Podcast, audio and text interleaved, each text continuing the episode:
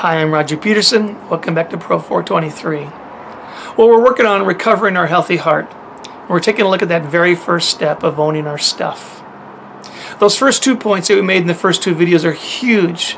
Focus on those, understand those clearly, because those definitely get us off on the right step. But I want to uh, make four more short points to help us uh, sort of get the whole picture before we move on to the second step, okay? The first one is this, that owning our stuff doesn't mean that we're going to be perfect from here on out. It doesn't mean you can't make a mistake. I mean, it's still wrong, right? But you can't aim at perfection. You can't think by owning it means you, you're never going to get it wrong again. No. Owning your stuff means two things. First of all, completely owning the responsibility for it when you do it. No more excuses. No more blaming somebody else. Own it 100% of the time. And second of all, you own the responsibility to get to a place in your heart, in health, and with God to where you're not doing it again. That's what owning your stuff means. It means making it a priority, putting it on the front burner of your mind and of your heart, and you're going to focus on this thing and you're going to work on it until something changes in the right direction. That's what owning your stuff means. Doesn't mean you can't make mistakes because we all will. But it means that we own the responsibility for doing it wrong and we own, own the responsibility for moving forward and getting better. Okay? Two, I want to encourage you as these things come to mind, your dysfunctions, I want to encourage you just to focus on one at a time. If you try to do more than one at a time, it just gets too complicated as we move through the rest of these steps. But I promise you this, as you work on one, you'll be making it easier to work on the rest of them.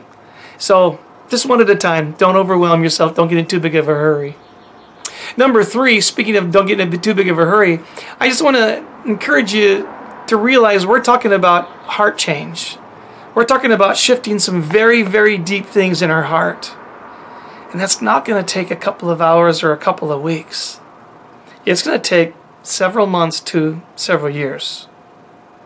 I know that's discouraging, but we just have to count the cost and we need to understand, especially at me, at my age, when I was 45, I'm 56 now, when I was 45, it was the first time I started looking at this stuff. So think about it. I was behaving in dysfunctional ways for 20, 30, 40 years. It was pretty well cemented. It was difficult to change those things.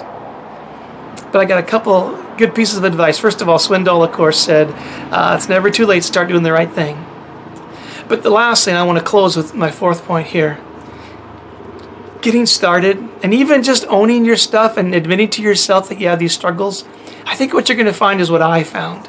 From the very very beginning, it became strangely refreshing. My wife made up that phrase and I love it. It fits so well. As you start being honest with those deep, deep flaws, as you start to let them come to the surface and sort of expose them at first just to yourself, I think you're going to find it strangely refreshing. And that's God saying, you're on the right path.